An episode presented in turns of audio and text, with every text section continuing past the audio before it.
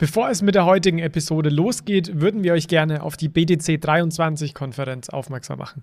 Die BTC 23 findet vom 14. bis 17. September in Innsbruck statt und ist eine der größten Bitcoin-Konferenzen im deutschsprachigen Raum.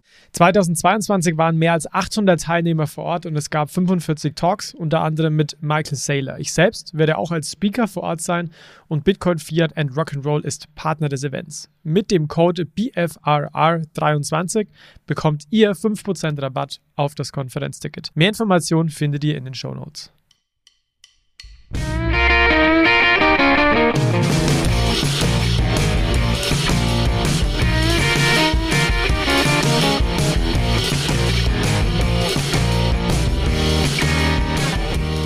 Hello, everyone, and welcome to a new episode of Bitcoin, Fiat, and Rock and Roll. My name is Michael, and in today's episode, I welcome Louis Rosenberg, PhD, to give a proper rundown on the metaverse.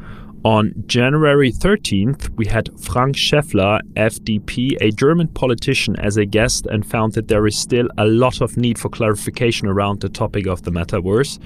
Hence, I have brought these open points with me today to clarify them with Louis in detail.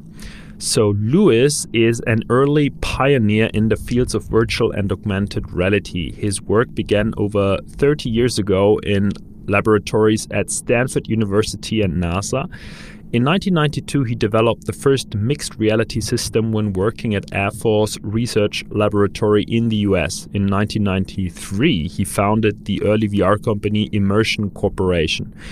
In 2004, he founded the early AR company Outland Research. He is currently the CEO of Unanimous AI, the chief scientist of the Responsible Metaverse Alliance, and the global technology advisor to the XR Safety Initiative, XRSI. So, welcome, Louis, and thank you for your precious time and expertise. Yeah, thanks for having me. So, Louis, can you please start by defining what the metaverse is to you and why it's become a hot topic recently? Yeah, yeah. So, the, the metaverse is definitely a term that uh, that a lot of people define in a lot of different ways. I, I, personally think that people overly complicate their definitions of the metaverse, uh, and I think it's most helpful to keep it uh, simple and high level. And and to put it in context, if, if you just think about uh, where we are in the kind of the history of computing, you know, since since the beginning of the information age, digital content has been presented to us almost entirely as flat media viewed in the third person. And now we're entering this new age where digital content will become immersive experiences that are projected all around us in the first person. Uh, some people call this transition the metaverse, others call it XR. Uh, whatever you call it, it will impact all of us, uh, and it will impact all of us in a big way. And, and I say that for, for two reasons. Uh, whether you like it or not, I, I, firmly believe the metaverse is coming. Uh, and it's, it's coming in a big way really for for two reasons. And, and, and you know I've been involved for you know since really since the beginning you know since uh, you know for over 30 years and I, and I will say that I've you know way back in you know 1991 you know I I thought we were you know 10 years away and, and we were really more like you know 30 plus years away so so the question is, well, why, you know, why did I remain convinced that this is going to happen, even though it's taking longer? And, and the reason that, that I remain convinced is that this transition from flat media to immersive media, it's built into our DNA. And, and by that I mean, we as humans, our perceptual system evolved to perceive information spatially to remember information spatially, to interact with information spatially. It's the way our brains want information. And so ultimately, um, it, it is the ultimate computer interface where we can interact with content as naturally and as intuitively as we can interact with just real things all around us. So, so it, it ultimately will happen. The other question is, well, when will it happen? And I believe it will happen really in a big way over, over the next five years. The reason is that almost every major corporation on the planet that's involved in technology now has the metaverse, whether they call it that or not, in their roadmap. Obviously, Meta coined the the phrase uh, or uh, adopted the phrase metaverse and changed their name and, and got us talking about that phrase. Before that, we were talking about virtual reality, augmented reality, uh, mixed reality, extended reality. Now, now we can talk about metaverse. It's a convenient shorthand for, for all of those things. And they're investing, you know, 10, $10 billion a year in this space. Uh, but just because they're the, the kind of the, the highest profile, Microsoft is investing, Google is investing, Sony's investing, Samsung's investing, uh, Alibaba's investing, everybody's investing, and Apple's investing. And, and I think Apple's the most interesting to watch because they they don't enter markets early, right? They they enter markets. They typically enter markets at the at the right time when it's about to take off in a big way. And and Apple, uh, you know, has has made it very clear that they're gonna they're to launch or, or announce and show their mixed reality headset in June and start shipping uh, at the end of this year. And so my view is that when Apple enters a space, that's really when a space happens. And I do think that when Apple enters a space, within five years, that space gets transformed. And, and, we can look at the iPhone as an example. Very similar to today, when you know a lot of people will say, you know, the metaverse, why do we need it? Nobody wants it. You know, back in I think it was what 2007 maybe, um, when Apple uh, launched the iPhone for the first time. Everyone had flip phones. Nobody thought they needed a smartphone. Nobody thought that they needed to spend $1,000 on a phone. People thought phones were for making phone calls, for text messaging, maybe. And then Apple launches the iPhone. And what the iPhone did was it provided additional information. And so as it, it started to get adopted, if you didn't have a smartphone, you felt like you were missing out on you were missing out on content. And, and I believe that that same pressure will happen uh, really starting the end of this year as these first devices start to proliferate that within five years we will see a very rapid uh, adoption of the metaverse. And, and, really two flavors of the metaverse kind of a virtual metaverse that's simulated worlds and an augmented metaverse which is the real world embellished with uh, with content. So so that's the metaverse. I, I do believe that uh, it is happening for real this time. Thank you, Louis. That's really insightful. If I understand your definition correctly, for you, it's a transition from flat to spatial consumption of digital content. But then again, for you, the metaverse is a transition and not a target state. So, did I misunderstand you? Uh, so, I. I think it is a target state. I mean, the, the metaverse is is is where we're going, right? We're, we're going from this this world of of flat computing to this new world of immersive computing. And when we think of what our digital lives are, uh, five to 10 years from now, our digital lives right now is very much flat. Uh, I mean, you think about it, like we engage, you know, technology in, in really, really large, uh, you know, amounts of, of time each day. We're walking down the street with a phone in our hand, uh, staring down at a little screen. Uh, that screen is giving us, you know, our all the information about our lives. We keep this phone with us from the moment we, we wake up to the moment we go to sleep. Ten years from now, the phone will be replaced by augmented reality eyewear, and you will, when you're walking down the street, you will just see content all around you. And and so that's you know that that's the metaverse, right? The metaverse would be like when you're walking down the street and you don't even, and I don't know that people will call it the metaverse. I don't know that they'll think about it as the metaverse. They will just think about it as that's computing, right? And you're walking down the street and uh, information should just be around you where you need it. And they will, and we will be looking back at, at movies from the 2020s and saying like, you know, look at these people walking down the street, staring down at these little tiny screens and it'll look, it will look primitive because it, it really doesn't make sense that that is how we are consuming information when our perceptual system wants it around us. Excellent. Let me come back to the second part of my initial question that is, why has it become a hot topic recently? I mean, you've gone through multiple or a very long metaverse winter, if you will, but what kicked off this metaverse summer or hype at the moment? Yeah.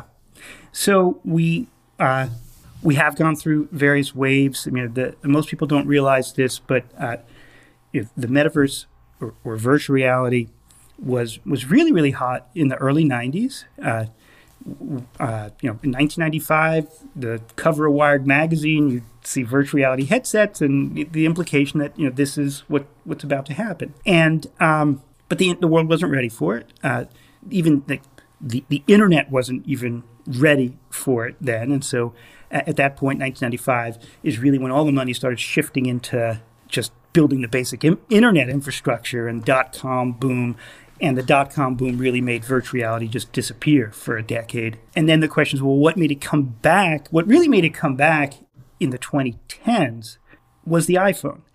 and, and the reason I say that is that the iPhone is what made flat screens cheap and uh, processors much, much cheaper and use low power, GPS sensors, accelerometers, all of the components that really go into headsets were were made scalable by the by the phone industry, by the smartphone industry, and that's what enabled uh, you know a new generation of of headsets that were really very similar to the ones that came before. They were just cheaper, and then you had a boom that also kind of faded. That's because we had these headsets, but we didn't have the the software infrastructure to really enable developers to build large amounts of content.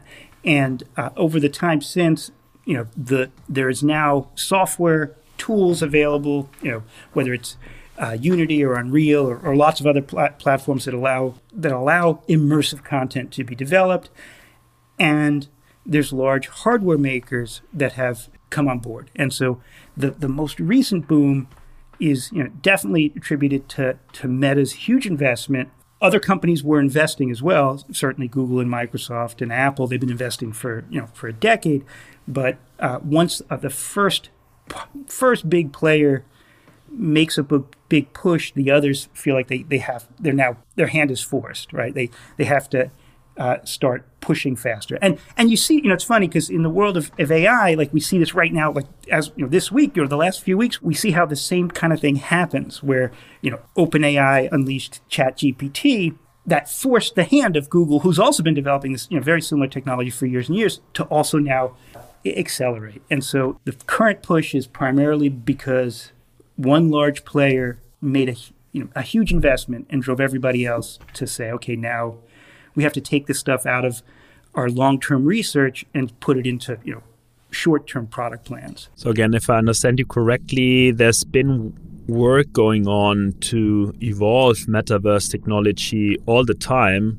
It's just become a hype because Meta made its bold move by rebranding itself, investing heavily, uh, and this is why it's been covered so impressively. Right. And it's a difference between you know, a lot of work's been going on in developing technologies, advancing technologies. What Meta really said was, okay, they're now going to deploying technology, deploying technologies on a you know on a consumer scale, on a mass scale. And Apple has been wor- working on immersive devices for you know for over a decade. Uh, Microsoft for over a decade. I mean, the technology development is not new to these large corporations, but the the shift in uh, from advanced R and D to mainstream productization was accelerated. So I think so far we've talked a lot about the positive aspects and the promises critics in turn argue that it's not only just a hype, but it's also kind of a dystopian concept that could lead to further societal isolation and addiction, as we already experienced it in the flat space uh, on social media. So, how do you respond to these concerns, and what measures can be taken to mitigate potential negative impacts like isolation and addiction? Yeah, so I am very worried about the negative impacts of the metaverse, of, of immersive technologies, partly because of how powerful it is, right? So, as I mentioned um, at the start, the reason that the metaverse is inevitable is it's really the way our perceptual system wants to consume information. We want to consume information as first person spatial content that is all around us that helps all kinds of things helps uh, understanding helps learning helps education helps but those very same powers have you know a negative side, which is this these technologies impact us far more personally and far more viscerally than flat media. And so all of the, the risks that we've seen in traditional media get amplified in, in the metaverse. And so um, I, I, like to think of, I like to kind of break up the risks in, in kind of three categories. Uh, one I would describe as user on user risks. One I would describe as bad actor risks, and then the third I would describe as predatory business risks. And, and so it's worth mentioning each one. So, user on user risks are issues like bullying, hate speech, uh, exploitation, trafficking, pedophilia. Uh, these are really significant risks. They're risks for adults, they're even bigger risks for kids. And again, when you're in the metaverse, bullying or hate speech, those things can have a much greater impact on you because you're experiencing it in the first person. And it's worth you know, taking a step back and saying, you know, when you're visualizing the metaverse, what I would ask people to do is not don't think of it as these this cartoonish world like you see on you know promotions from some of the big companies right now that you know cartoonish worlds with these cartoonish avatars that look a little creepy and and don't have legs and uh, think of the metaverse 10 years from now where it's photorealistic. People look like people faces look like faces the world looks i mean that's where it will be. The metaverse will be very very realistic and so these you know bullying and hate speech and like these can be very impactful. It's almost like a, a first person experience. Very very close. Could and, and there's been studies that have done that it, it's um, essentially could have exactly the same impact as if these things happen to you in person face to face and so how do you, you know, so how do you solve the user on user risks? Well it's really an issue of content moderation. Now content moderation is not a new issue. Social media companies have had to deal with the same issues for you know for over a decade. The problem is that in the metaverse it's much harder. Because if you think about social media, content moderation is really about slowing and or stopping the spread of a piece of offensive content. Right, a piece of offensive content shows up. If it's just viewed by a few people, social media companies don't care. What they care is they they, they want it they want it to be flagged. They want to stop it from spreading, and so it's uh, it's not a real time problem. It requires urgency, but it's not real time. In the metaverse, content moderation is a re- is real time, right? It's you know if somebody's being bullied or harassed or uh, or a, a predator's trying to ex, you know to exploit a, a child and, and, lure them in. It, that's happening in real time in the metaverse, and so it's a much harder problem. Content moderation is a much harder problem, and uh, and very likely requires automated technologies for doing that, AI technologies for doing that. Uh, the, the, other thing that most very likely requires is persistent identity, and that's you know where it, it really connects to, to blockchain and some of the some of the kind of Web three technologies, because if you if you think about you know bad actors or users who behave poorly, right? Uh, if, a person behaves, people behave poorly in social media, primarily because they're anonymous and there's no accountability.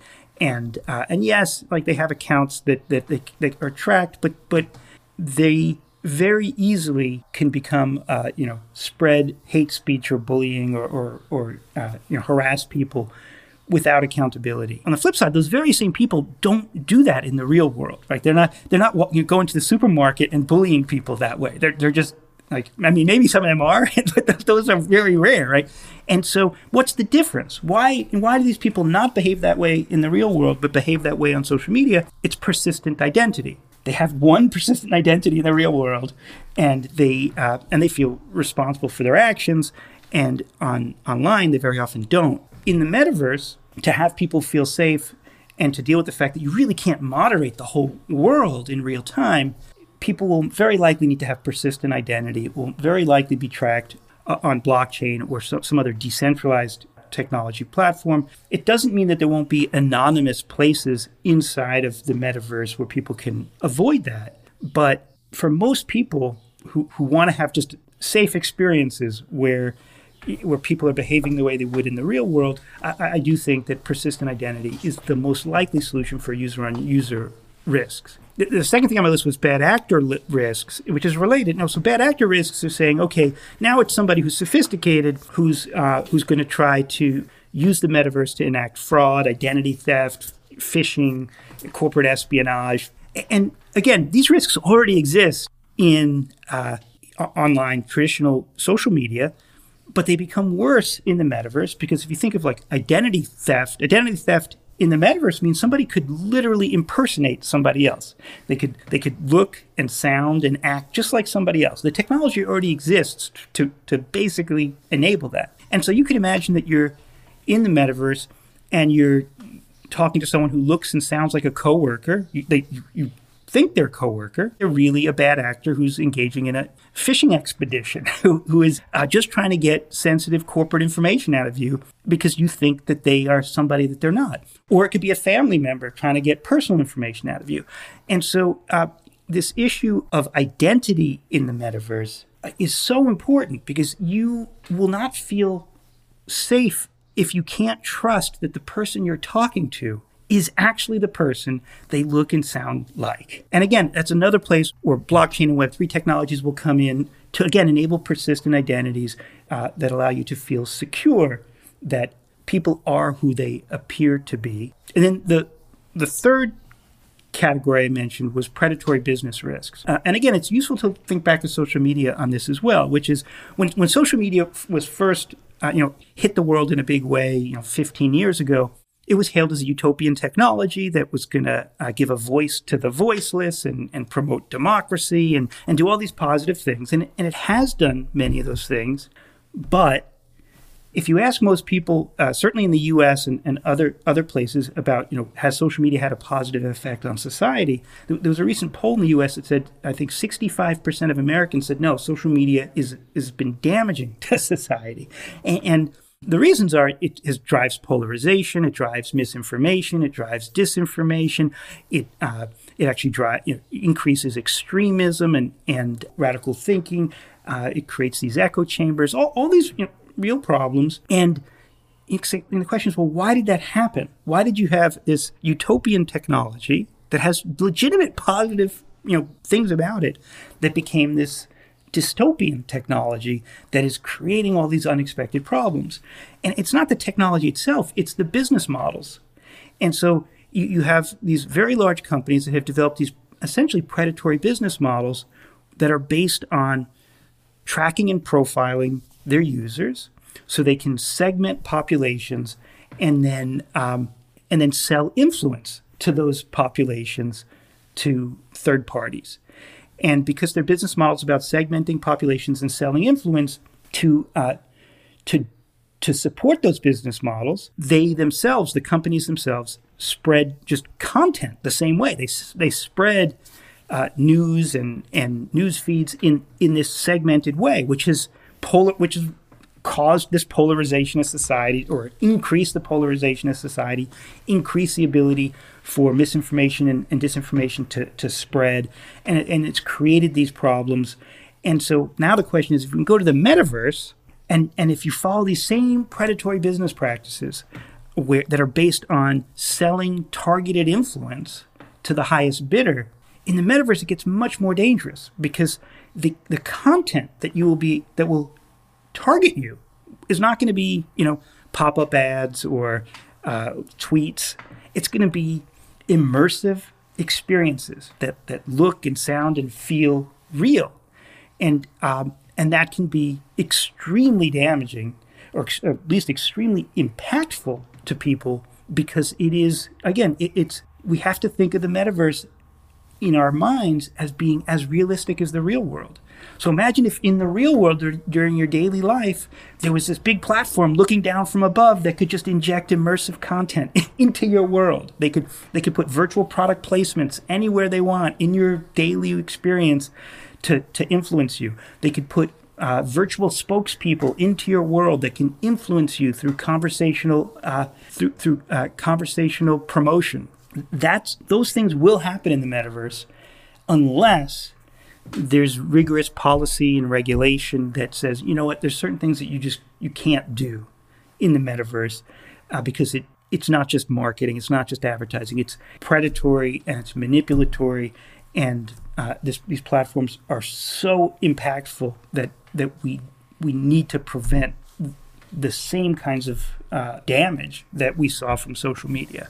Wow, so that was really vivid, and now I'm kind of even more afraid of the dystopian potential. Yeah. So I definitely agree that the mitigation of potential negative impacts like isolation, addiction, political influence uh, is a key antecedent or key element for the metaverse to evolve and be adopted.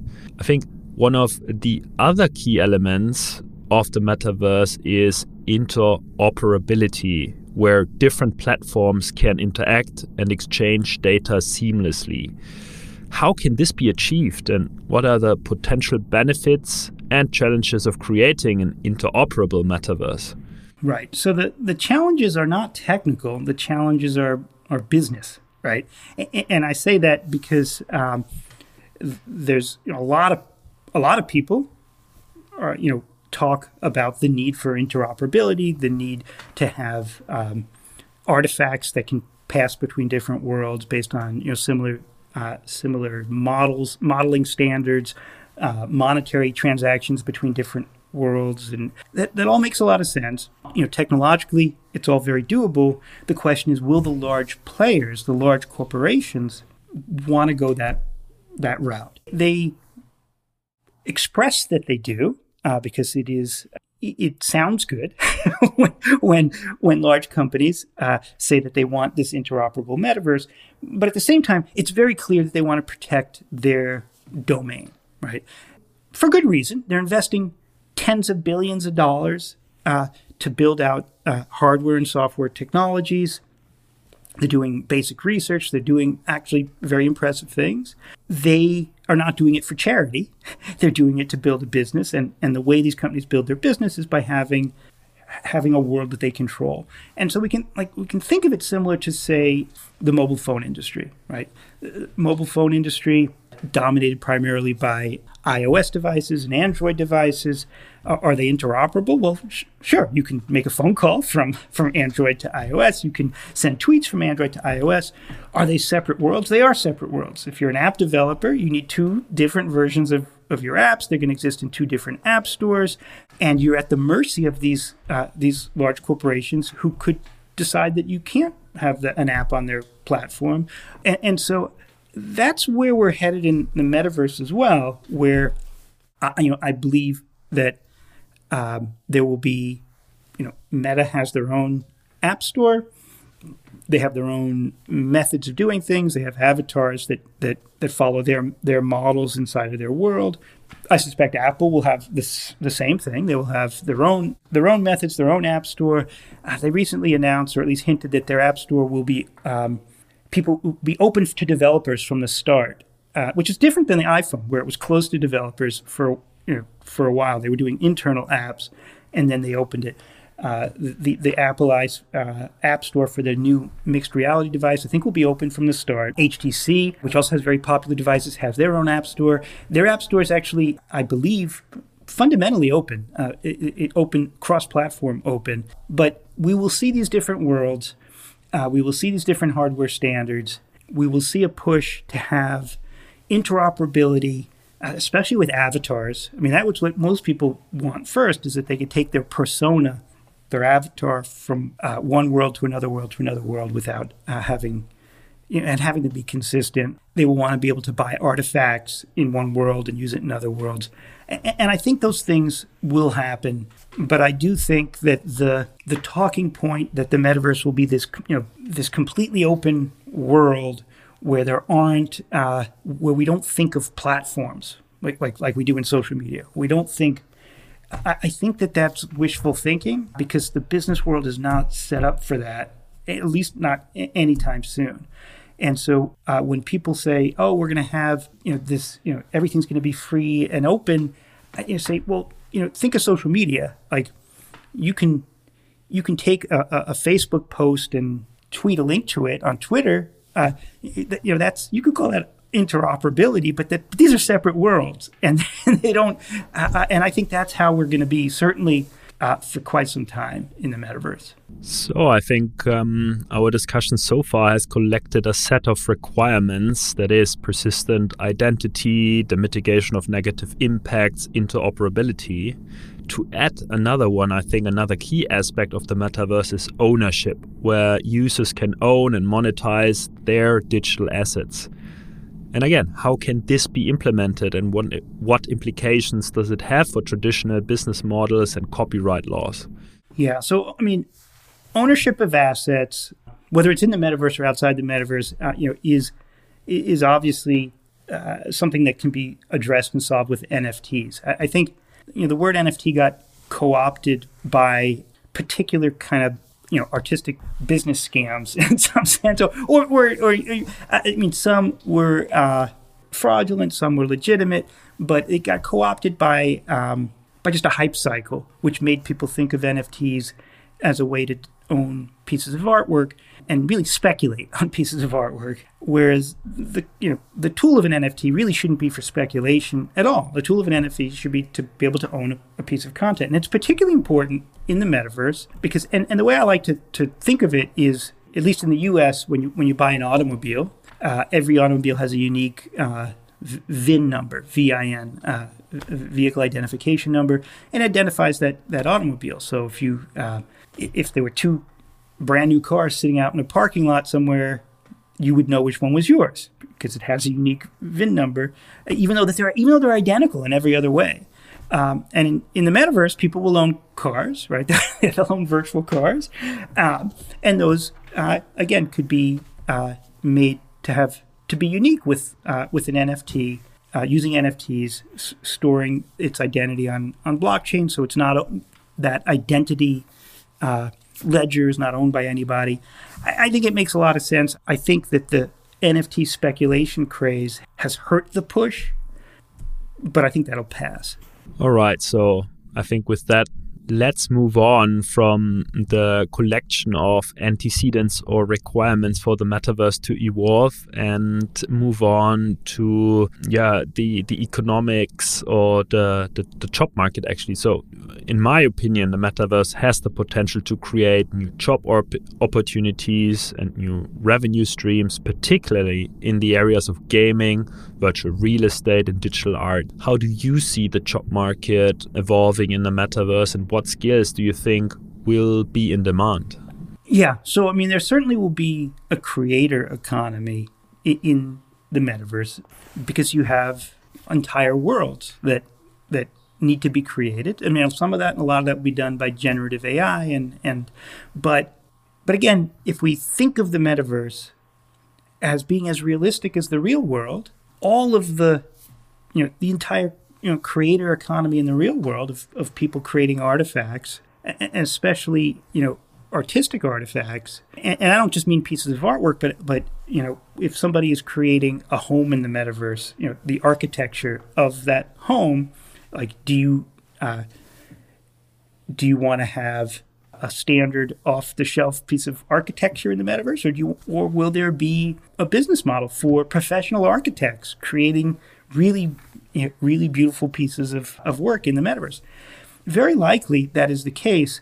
And, and for a long time, it seemed almost certain. Now, with generative AI, it's becoming a, a little bit more uncertain because you, we can easily imagine that you know, full pieces of architecture in 3D, both inside and outside, can be generated automatically and generated in very you know, in the style of famous architects. And but that threat doesn't just exist in the metaverse; it exists in the real world too. We we will see we will see generative AI threatening the, the jobs of the creator economy in the physical world as well as the metaverse. So, I, and I, I point this out because I think that uh, when we think of the job market, I think it'll be very similar. I, I think ultimately the jobs that are available in the metaverse and the jobs that are available in the physical world are potentially very similar. If you are a representative of a company, right?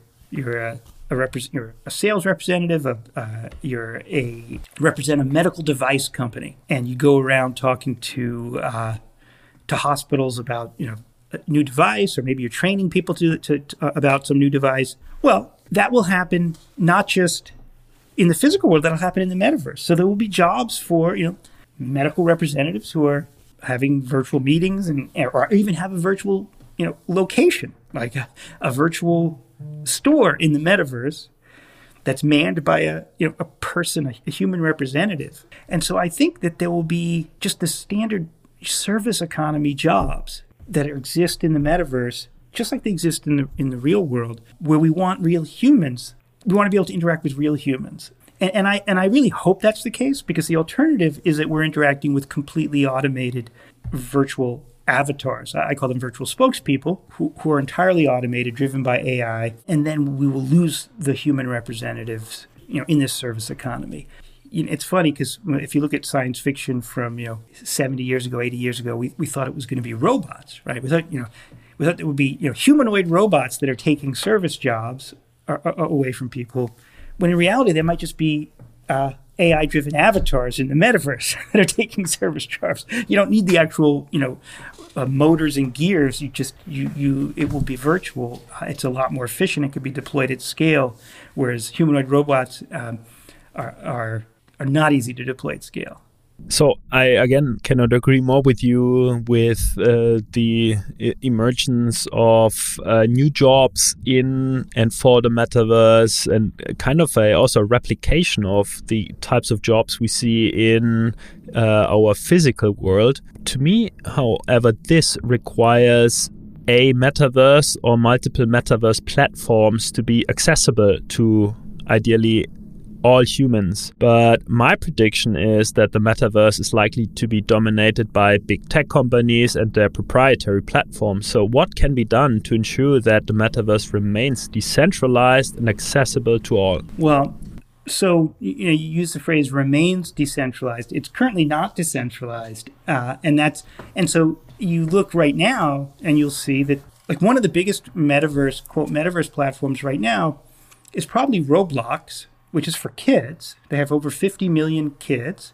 Those kids have a creator economy where they're they're building they uh, but it's a closed world. Roblox controls, and they're not paying those kids. They, if they were adults, they probably would be paying them. And you know, uh, Second Life, even going back ten years, had you know a fully functional economy, uh, people uh, earning money in these worlds in a closed world. So again, very doable in a closed world.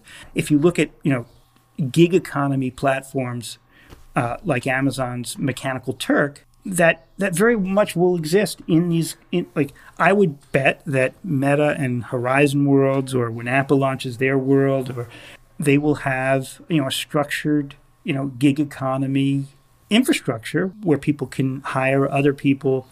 Uh, it'll probably be paid in cryptocurrency um, because then it could be easily transferred across borders and across uh, platforms in a, in a standardized way. Uh, but I don't think we need decentralization. I'm a proponent of decentralization. I, I, I think if you know if we could say this is the way to do it right, we would say decentralization. I just don't think decentralization is a requirement to have thriving economies where people uh, will have service jobs inside of the metaverse. It, it is, I think people will also be concerned that these large platforms will be taking attacks, right? They will be, you know, they'll be functioning like countries, right? They're, they, you know, it's their, uh, it's almost, you can almost think of, you know, if Meta has a large virtual world and they're taking attacks on every transac- transaction, they're essentially acting like a nation state, right? So, and I think that's maybe where these large platforms are, are, are headed. So let's stay in the field of business. And I mean, I work in management consulting. You are yourself an entrepreneur. So I cannot help myself but ask the question what advice would you give to entrepreneurs and businesses looking to capitalize on the emerging metaverse market? Yeah, I, do advise startup companies and have, uh, you know, for for a long time. Uh, in the past, my advice to startup companies was that the metaverse is further away than you think, because uh, that that was you know my experience. I founded my first virtual reality company in in 1993, and again, I thought it was 10 years away it was more 30 years away. That, that company's still around. They're probably the oldest VR company. It's uh, it's Immersion Corporation, but um, I don't think that's the I don't think that's the piece of advice right now. I, I do think the metaverse is is really is in the near term. I, I think that the biggest risk right now for an entrepreneur is is just making sure you consider installed base of hardware, right? Because that's that's going to be the limiting factor if there's not enough pieces of hardware out there, that's going to limit who your customer base is. If your customer base is are, is you know gamers, then there's a lot of there's a lot of VR hardware out there for gamers. In fact, I would say they're mostly being purchased by people who want to do immersive entertainment in, in, games. But if it's outside of gaming and you're trying to target the business world, very few businesses have have lots of uh, VR hardware. So I would say, you know, really think about just immersive experiences that are done on flat screens. as this transition period. Um, if you if if you have a business that is dependent entirely on people having headsets, you will you're at the mercy of an adoption curve for hardware if your if your platform gives a, uh, an effective and useful and, and valuable piece of uh, you know immersive experience that can be done on a flat screen and still add value, but then people can people can have that experience, see the value, and know okay if they purchase a piece of hardware, they can have even more value. That's I think that's really important, and and I say that because I you know I do that there are companies that out there that have relied entirely on uh, on headsets it means that they're, they're at the mercy of things they just can't control. The other thing I would say to entrepreneurs out there is that while right now we, we see the metaverse as, you know, primarily fully virtual worlds, worlds that you're wearing a full VR headset, everything is simulated. I do think that the biggest opportunities are in augmented reality, mixed reality. The biggest opportunities are in lightweight eyewear that bring immersive content into your into your space. Uh, and I say that because really for two reasons. One, people fundamentally do not like to spend large amount of times cut off from the real world. I think virtu- you know p- entirely uh, VR experiences are, are really good for a few hours at most. They're they're good for uh, for entertainment. They're good for you know educational you know an, an educational experience. They're good for these you know these dedicated experiences, kind of like how people will sit down and watch a movie today. Like you'll watch a movie for, you know, two hours. If a movies were five hours, people wouldn't watch them. Right? They, they don't want to be cut off. And they're not, you're not even fully cut off when you're watching a movie, but you're mentally cut off from the rest of the world when you're watching a movie. And, and it, you know, two hours is pretty much a, a, a limit. Augmented reality, you don't, people don't hit that barrier if you're having virtual content but you can see your real world you can you, you, you feel like you're present in your real world those are the experiences that people will have all day from the time they, they, they wake up to the time they go to sleep and uh, and that's really the metaverse 10 years from now that will be the the thing that fully changes society because because it, I, I really do believe it will you know we won't have phones we won't be staring down at phones in our hands we will be just wearing stylish glasses, and it, it'll be all around us. And those are the business opportunities that I think are ultimately the biggest. But until the hardware is available, you have this installed base problem, and and um, and so it is it is tricky to navigate. Okay, so what you're saying is that in fact at the moment it's not too easy to capitalize on an emerging metaverse market. If at all, it's rather in the extended or augmented reality space and not in fully virtually sim uh, in fully simulated virtual environments? I think both are huge opportunities. Um, I just think that it's uh, when when you're thinking about virtual environments, thinking about short-term experiences, and and you know the entertainment market is massive, right? So there will be very successful entertainment businesses that are immersive, that'll be you know they will be gaming style applications. They will be movie style applications. They will be sports. I do think people will ultimately watch a lot of sports in immersive worlds because it will be 3D. Uh, you'll be able to feel like you're on the field. So there's, I, I, think, education will be using a lot of metaverse technologies for virtual labs and virtual experiences. And um, I do think that there's really big opportunities in in pure virtual reality. I, I just think that they are they're vertical markets, right? They're they're vertical markets whereas and they will emerge out of out of the entertainment, out of the gaming market, out of the kind of social media market. I, I would say that if we're thinking about what's going to replace the the smartphone market and the app market and the you know how people interact with their digital lives you know throughout their day that will be augmented reality and it's it, i think it's just two it will be two different markets i think they'll both be very big but the one that will impact us, you know, throughout our day the most will be the, the augmented reality market. All right, so we covered quite some topics. We talked about the requirements for the metaverse to effectively evolve and be adopted. We talked about the job market, consequences, the role of the big tech firms and their proprietary platforms. We talked about business opportunities for entrepreneurs. Let's now bring it all together and come back to your idea of these cartoonish avatars that uh, actually are certainly not the future of the metaverse. but more these photorealistic worlds. So, how do you see the metaverse evolving in the next five to 10 years, and what impact do you think it will have on society after all? Yeah, I mean, I do think that this, this transition from, the, you know, again, this current cartoonish world to very photorealistic, I think it's it will happen quickly. So I think five years from now, we will see, you know, we will feel like uh, avatars just look like people, but they're spatial and 3D, and and so.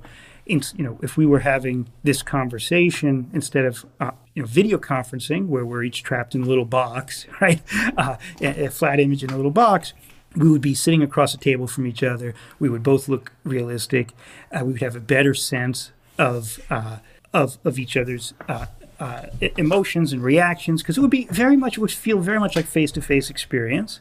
At the same time, there will be technologies that are kind of mind blowing. Uh, there's there's a number of companies working, for example, on real time translation, uh, so that we could be we could each be talking in a different language and hearing each other's, but hearing each other speaking in real time in their own voice in their na- in their native language. Uh, this is already possible. There's already companies uh, that are demonstrating this, which means it will bring the world together. Right? It will mean that you could hold a podcast with somebody who you don't share a common language and you and ultimately your listeners could listen in their own language in and hear these people in their own voices with their own inflections in a different language. Like that's so those are the types of things that will where the metaverse will really change how we just think of the world right? Where the world becomes much smaller uh, and hopefully people you know become more uh, understanding of other cultures and empathetic of other cultures because they can just uh, they you know they can speak their language. They could there are exchange programs where you know kids can go to school in some other place. They have to speak the language.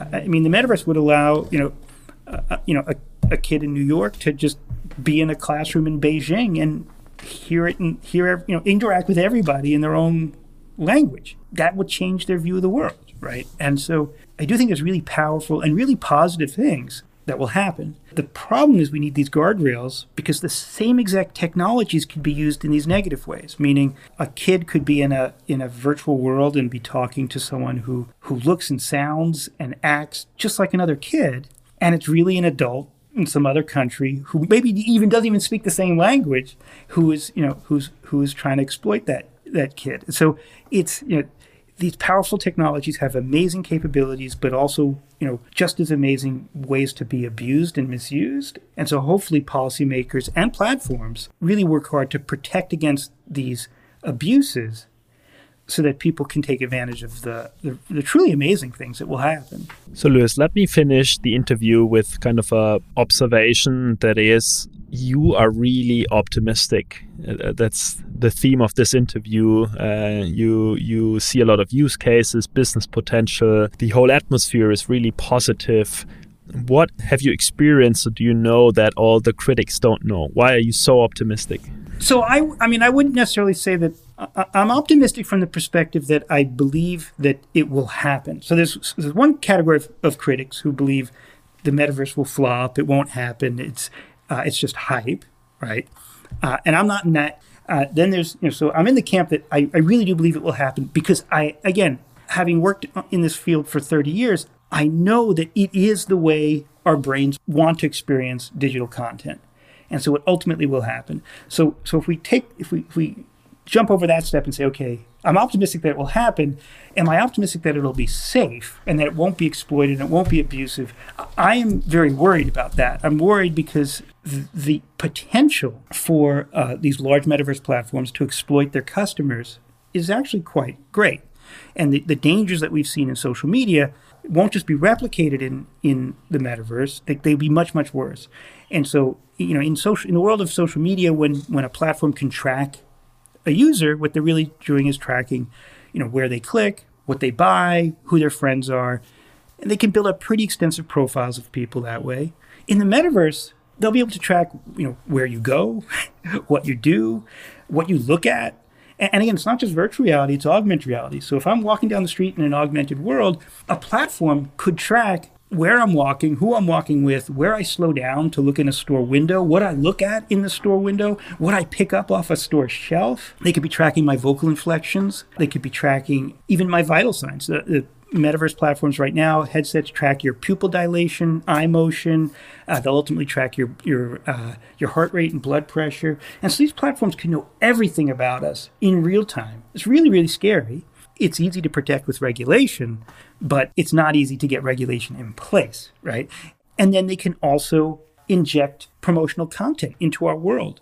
They can put you know virtual product placements everywhere and those things could look just as photorealistic as everything else so i don't even necessarily know that if i'm walking down the street and i see a parked car that i think oh i've never seen that car before it looks pretty cool and i keep walking and i might have no idea no a, a platform put that car there just for me to see that was a targeted piece of advertisement or if somebody strikes up a conversation with me in an elevator uh, in the metaverse I might have no idea. No, that was a targeted promotional experience that, that was put there to influence me in this short 10 second interaction.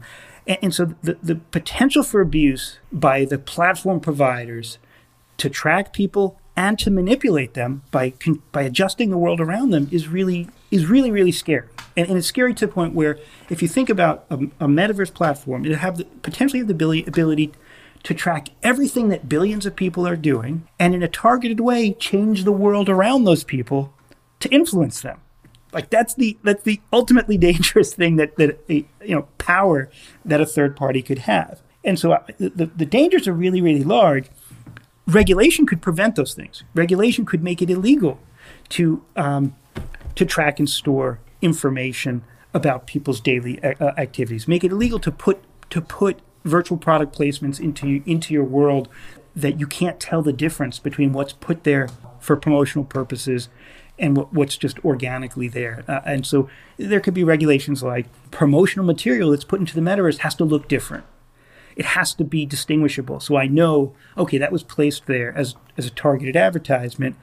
Uh, it's not just a car I happen to walk past on the street. It's not just a person I happen to just you know talk to uh, in an elevator. Those were promotional experiences that targeted me and so there are ways to protect the public and, and, and really have these really positive things. So I do think the metaverse can have all these positive things, but without regulation, I wouldn't be optimistic. And so, you know, the, the short answer to your question is I am optimistic about the potential of metaverse if regulators really take action and put safeguards in place by realizing that these real-time interactive immersive worlds are different than other forms of media that has come before. And my hope is that, that regulators will realize that they they didn't act on social media when they should have. And, and the way I look at what happened was social media emerged, utopian technology, they adopted an advertising business model, and regulators said, Oh, we know advertising. Advertising has been done for generations in print and radio and television. We already have rules in place to protect people from an advertising business model. We're good. And they didn't realize, like, no, social media is not just a traditional advertising model, it's a bidirectional medium where you can track people's reactions and uh, and then segment populations and do these you know other things that created these very serious problems. And and now they realize that after the fact. Well the metaverse is just as different from social media as social media was from traditional media. And so regulators hopefully will realize that they can't just rely on the protections they're putting in place to try to rein in social media because the metaverse is real time. The amount of tracking is not just where people click, it's everything. Uh, and the type of influence is not just a pop up ad, it's altering the world around people, it's altering their reality. And, um, and so, if regulators can take that seriously and put guardrails in place, I am optimistic. If regulators, uh, you know, do what they did with social media, I, I think the metaverse will be a, a really dangerous place. Well, I hope the regulators listened. That was quite a call. That's impressive, impressive last words. And with that, Louis, I do thank you very much for your precious time, your expertise, um, and uh, I do share your uh, optimism that it will happen and that a transition from flat to uh, 3D is inevitable, and that that's just the way we are used to experience content. And uh, yeah, with that, again, I thank you very much for the interview and hope that was not the last time. Yeah, thanks for having me. It was fun and uh, happy to chat again sometime. bye bye. Bye.